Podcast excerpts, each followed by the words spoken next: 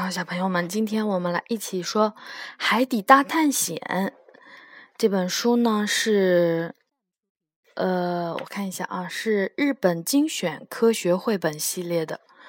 嗯，我觉得它这个系列都都还蛮好的，有一些书可以推荐给很多喜欢这种科学科普的这种小朋友来阅读，跟爸爸妈妈一起来读这本书。呃，我们今天呢讲的是其中的一本儿《海底大探险》。这本书是日本的井上洋子写的，日本的木下征一郎画的，由朱小兰翻译的，是北京科学技术出版社出版的。我的叔叔是探险器深海六五零零号的驾驶员，叔叔。深海是什么样的地方呀？你看这个，地球百分之七十的表面被海洋覆盖，这些海洋几乎都是深海，是吗？从来没有听说过。深海仍旧十分的神秘，是地球上最大的神秘区域哦。我好想去看看，叔叔，你把我们也带上吧。汪汪，还有一只小狗，对不对？我们来到了位于日本神奈川县的横须贺市的整备厂，这就是深海六五零零号啊！是的，它是可以载人潜到海洋六千五百米深处的潜水器，它可结实了，因为潜得越深，水压就越大。真的吗？不会被挤坏吧？别担心。我们乘坐的驾驶舱是用轻巧结实的钛合金制成的球体，在海里面，水深每增加十米，水压就会增加约九十八千帕。如果把方便面盒子放到了海里，盒子就会这样随着压力的增大而逐渐的缩小哦。最后，最后是如果很深很深的话，就会被怎么样压扁，知不知道吧？嗯，深海六五零零号被装进了巨大的母船，这艘母船的名字就叫做横须贺号。我们也登上了横须贺号，起航了。深海探险之旅终于要开始了，我都等不及了。不要急，不要急。先让横须贺号把我们带到要考察的海域。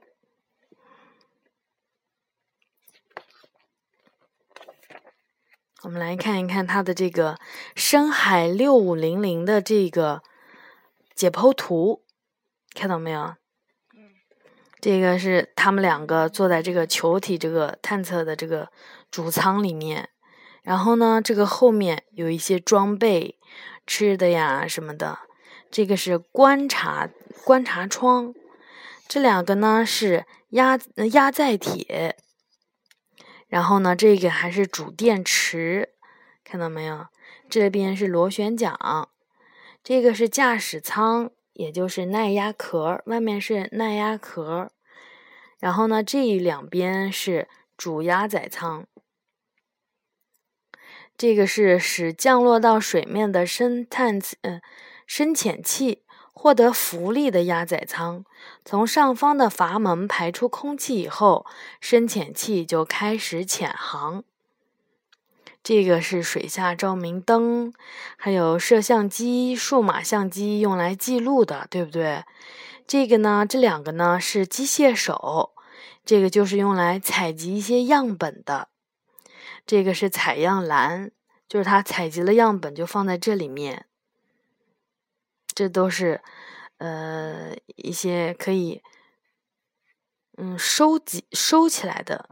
你看，为了防止机械手和采样篮阻挡视线，潜航途中就会把它们给收起来。然后这个船呀，就把这个，嗯，深潜器给吊起来，然后给它沉到海水里面，然后潜水就正式开始了。横须贺号驶到了要考察的海域，终于要潜入海中了，好激动啊！我们从舱口进入深海六五零零号的驾驶舱，里面圆圆的，但是空间很小。这是为了不让它被水挤压坏，才设计成这样的哦。我们要通过观察观察窗，就可以看到海底的情况了。然后呢，随身的一些物品，看到没有？嗯嗯，要吃的东西，还有衣服什么的啊。我们乘坐的深海六五零零号终于潜入水中了。哇！有好多不同种类的生物啊！我们现在呢还位于浅海，阳光可以照射进来，所以呢还比较的明亮。阳光和微小的浮游植物是大海的生命起源。为什么这么说呢？首先，充足的阳光照射着大海，浮游植物才够得以生长。然后，浮游动物就会吃掉这些浮游植物。再然后，再然后什么？大鱼吃小鱼，小鱼吃虾子，虾子呢就是吃浮游动物的。好，我们来看一看浅水区有什么呢？浅水区有沙丁鱼、梭子鱼，还有这个什么？对，这个很长得很 Q 的翻车鱼，这个是秋刀鱼，这些鱼，这些鱼的我们基本上都还算听过，是不是？因为这些鱼我们也会也会经常会吃到啊。然后我们看看还有一些什么水母，看这个水母，我们来看一看浮游植物有哪些？你看这些就是浮游植物，这都是放大了的。放大了看的，实际上它非常非常的微小。好，我们看一些，还有一些鸟，它们可以到比较浅的这个海水里面，突然伸头进来，然后吃这些鱼，沙丁鱼什么的，叫鹤尖鸟，鹤尖鸟，或者一些海鸥什么的吧，也都可以，对不对？我们来看一看。嗯，浮游植物呢是利用阳光制造营养物质，从而不断的繁殖。阳光射射照射到海水的表面，这时候可以进行一些光合作用，释放出氧气，然后吸收二氧化碳，浮游植物就会繁殖，然后就能提供给浮游动物来吃，然后它们就会让一些小鱼啊、小虾啊。在吃这些浮游的动物。我们看浮游植物有这个圆筛藻、角毛藻、骨条藻、等片藻、心杆藻，这些名字起的都是按照它的这个形状起的。然后我们来看一看浮游动物呢，有些什么放射虫、海蝇、滨海精灵。箭虫、拟铃虫，都是一些很小很小的浮游动物，会被小鱼吃掉，小鱼又会被大鱼吃掉啊！这样啊，吃别的生物又被别的生物吃掉，生命就是这样互相关联的吧？你说的对，我们将这种关系称为食物链。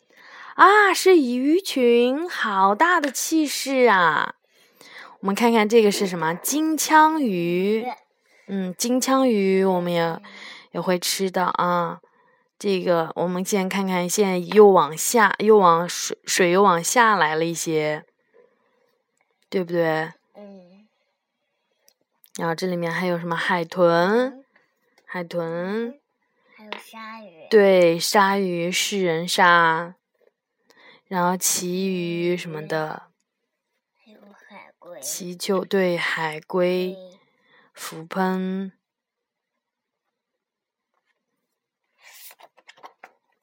叔叔有好多大眼睛的鱼啊！为了在微弱的光线下也能看得清，它们才能够进化成这样的哟。我们现在又到更深一点的海水里面了。这边是生活在水深两百米左右的地方。超过水深超过两百米的地方，阳光就已经开始照射不到了。这从这里开始就是深海，从这里开始呢，会发光的生物也多起来了。它们为什么要发光呢？不同的生物有不同的目的，有一些呢是为了隐藏行踪，从敌人的身边顺利的逃走；有一些是为了寻找猎物，捕捉猎物。这些鱼我们就开始比较少见了，对不对？嗯，这个是灯笼鱼。对，这是俗称的灯笼鱼。这个鱼其实蛮神奇的。这个鱼我们有一天百度过，这个鱼的只有雌鱼，就是嗯，怎么说女女女的，就是 鱼，雌鱼。才有这种长成这个样子，然后会吸引小鱼过来吃。然后它的这个雄鱼是怎么样生存的呢？它们是没有发光体的，它们身上是没有发光体的。它们是遇到了一个雌鱼以后，就附在这个雌鱼的身体上，就等于像附着在它，就是靠靠它这个雌鱼的吸收的营养来生存。是很神奇的吧？OK，我们来看看这里面有一个很奇怪的鱼，我觉得最神奇的鱼叫这，你看这个鲨鱼叫巨口鲨，嘴超大。嗯，我觉得有一个鱼很奇怪。哪个鱼？就这个。对。血口奇迹鱼，为什么它身体就是细细的，对不对？嗯。又细又长，但是它的牙齿好尖好尖，嘴巴好大好大。而且它的牙齿很长。嗯，好可怕。这个鱼呢？这是吸血鬼乌贼。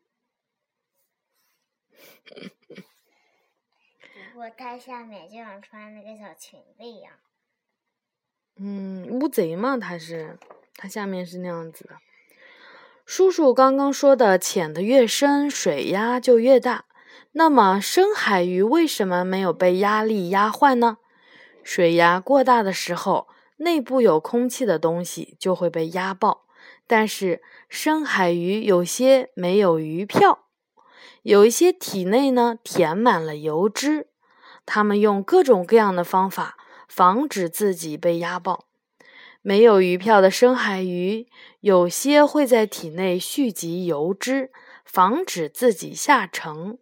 有一些深海鱼吃起来很油腻。哦，原来是这样啊！原来深海鱼也可以吃啊！天哪！天哪，深海鱼也可以吃。对，你看，它这旁边就有好多菜谱。日本人很神奇，然后他他已经开始在旁边画菜谱了。你看，这个雄性的这个安康鱼，就是你说的灯笼鱼，也可以用来做火锅。啊，还可以用来做火锅。哇，他们他们吃他们吃起来可是什么都是各种各样的呀！你看做火锅。然后呢，也可以用黄油煎，用盐烤，也可以做成寿司，也可以干嘛凉拌，做成汉堡，然后炖、煮、炸，还可以腌制。窗外有许许多多不可思议的生物，竟然还有被称为活化石的枪鲫鱼。就是这个活化石。你看啊，他说，在海中生活的生生物呢，体内蓄积的气体的部位受压力影响较大。有鱼票的浅海鱼，如果一口气潜到深海，鱼票就会因为压力太大而缩小。反过来呢，有鱼票的深海鱼，如果突然游到了浅海，鱼票就会膨胀，甚至是会被撑破。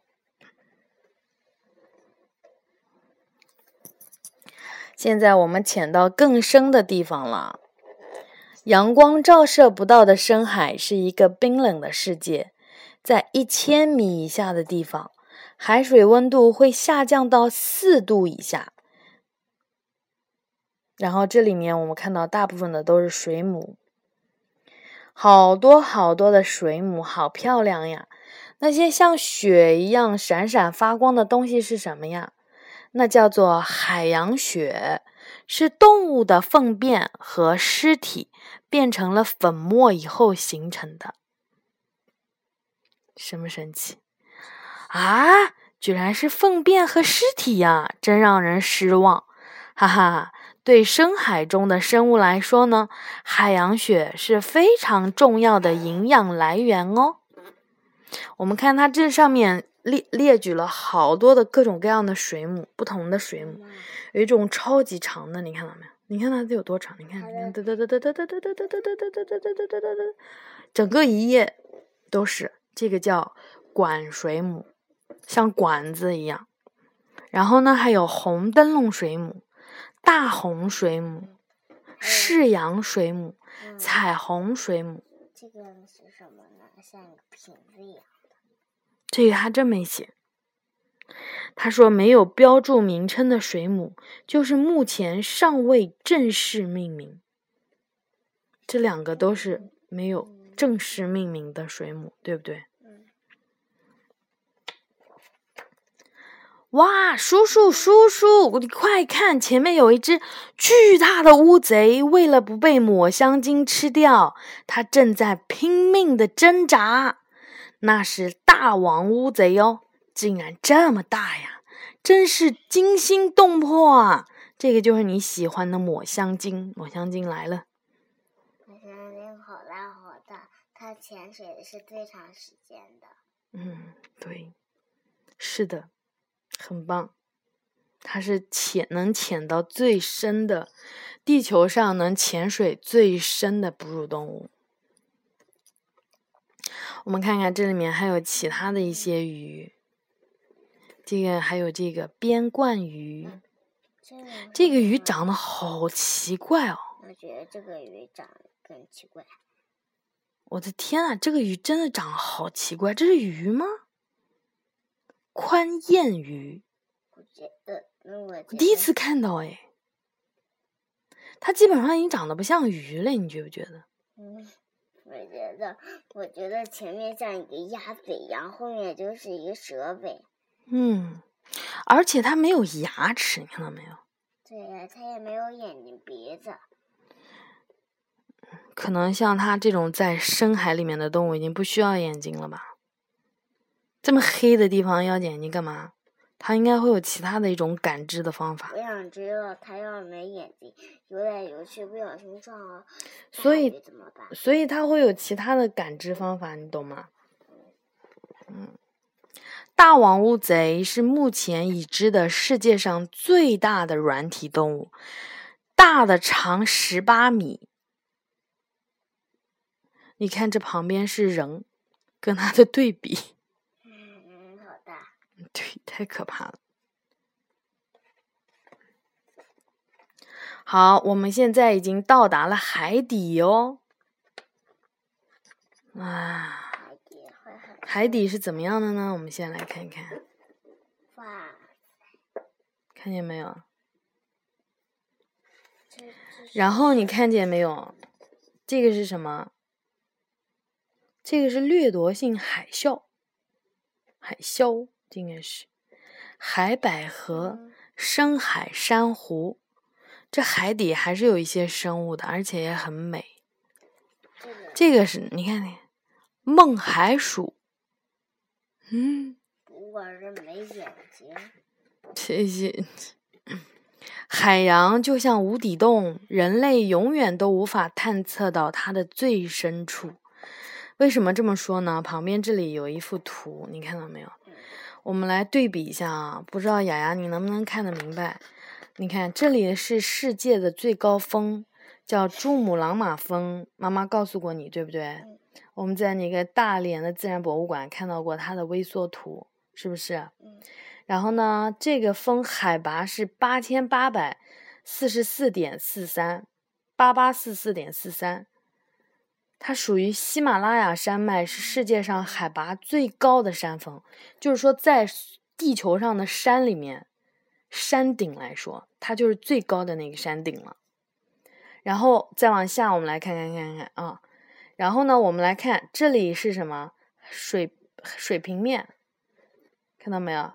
就就是我们一般人住在的就就这个平面上，然后我们看这里是海，这就是深海。嗯。然后你知道这个最尖的这里是什么吗？嗯。最尖最尖的这里就叫做海沟。沟。日本有一个海沟，日本的这个海沟还不是世界上最深的。但是也蛮深的了。那我们来看世界上最深的这个海沟是马里亚纳海沟，它有多深呢？它有一万一千零三十四米深，就是说它比最高的那个山啊还要深三千多。如果把它它如果它是山，你明白我的意思吗？嗯，对，就是它有这么这么这么的深。可能这个海沟，可能里面总归有一些什么人还没从来没见过的东西，因为我们没有办法到那么那么深里去，对不对？然后呢，嗯，这些其他的，你看这些都是一些对比，都是一些日本的。其他的沟是最小的，这个。你看到你看到这个吗？你看到吗？这个，它这个这个是贝加尔湖。这个贝加尔湖已经深一一千六百二十米了，它是俄罗斯的一个湖，它是世界上最深的湖。你知不知道贝加尔湖里面就光只有一千多米的这个湖，就已经有怪兽的传说了，知道吧？就对，就是说它里面有怪兽，就是有一些我们没见过的东西。哇，那它。这里都已经有一些我们没见过的东西了，你想想看，这个海沟里面，这么深的海沟里面有什么呢没见过？It's a secret，宝贝，It's secret。这个就等到你们这些小朋友们长大了以后，会不会有有能够到最深最深的地方？好，我们来看一看啊。我们先来看一下这个周围，深海的海底是一个食物匮乏的世界。那么这些鱼吃什么为生呢？只要是能吃的东西，它们都吃。比如漂浮着的海洋雪，堆积在海底的海洋雪，动物的尸体，或者是其他的生物。好有意思啊！海胆。毛氏翠心型海胆，我想知道为什么它是一个圆。对，它就是长成这样子，因为它在深海里。然后我们看到很奇怪的东西，海蜘蛛，看到没有？海蜘蛛。然后呢，也有什么干式巨螯蟹，巨螯蟹也是深海的。妈妈，他们的那个车子就在这。嗯。他们那个不是车子，他们那是潜水器。这个大鱼，这个叫蒲氏年芒鳗。哦，这个是一个尸鱼的尸体，这个是那个年盲鳗。这个是什么呢？叫大王巨足虫虫，大王巨足虫。这几个东西在吃这个尸体啊，吃这个鱼尸体，看到没有？叔叔，这里的海底裂开了吗？这里是地震造成的裂缝。深潜器可以考察海底的地貌变化，对地震研究有帮助。如果将来能够预报地震就好了。喂，那边有白色的块状物体排着队呢，哈哈哈，那是鲸鱼的骨头。有一些生物就住在鲸鱼的骨头上。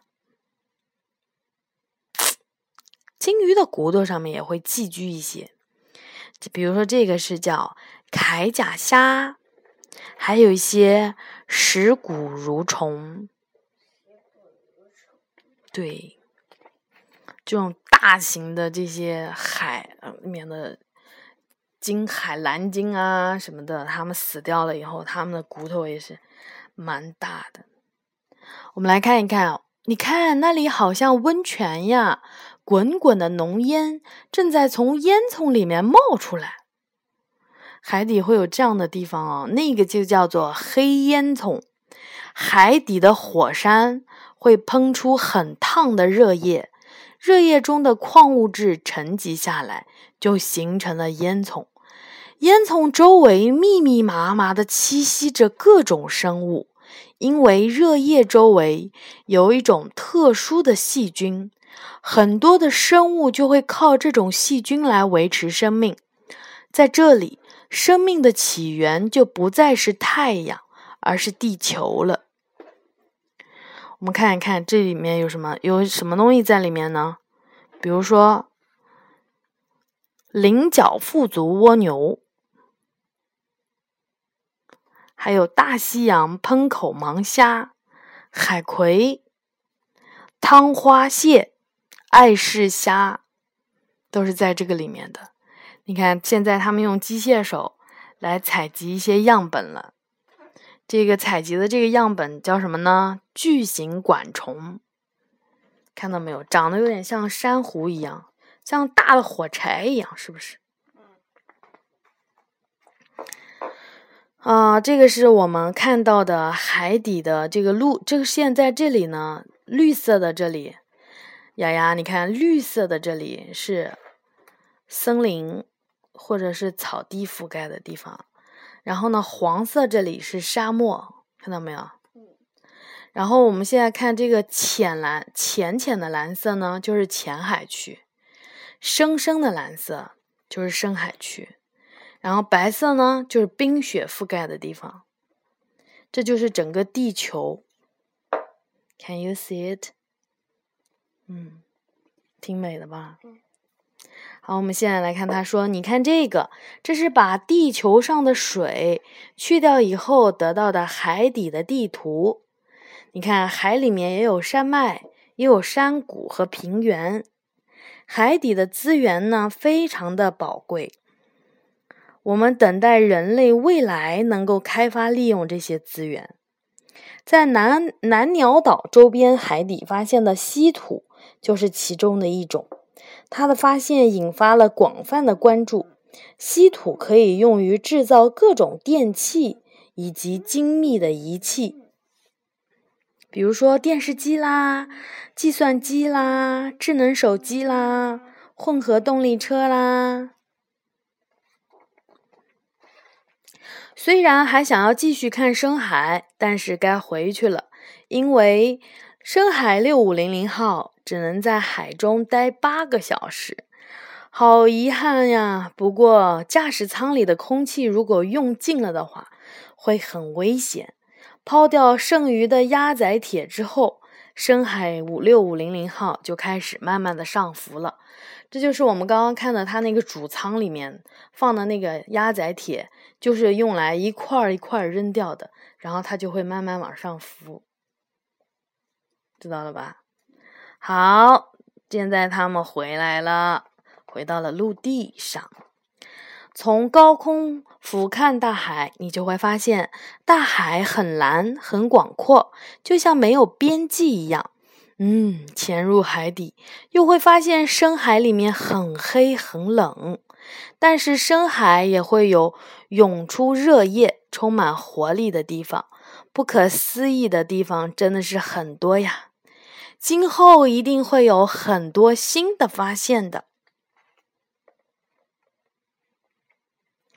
挺有意思的。因为呢，它这上面有说明啊，说明是由于绘本的性质以及排版的需要，本书有的时候会将生活在不同海域的生物描绘在同一个场景中，知道了吧？所以我们在深海里面会看到这么这么多的。动物有一些非常非常有趣的动物，对不对？啊，这本书居然说完了，《海底大探险》。好的，小朋友们晚安，希望你们早就睡着了。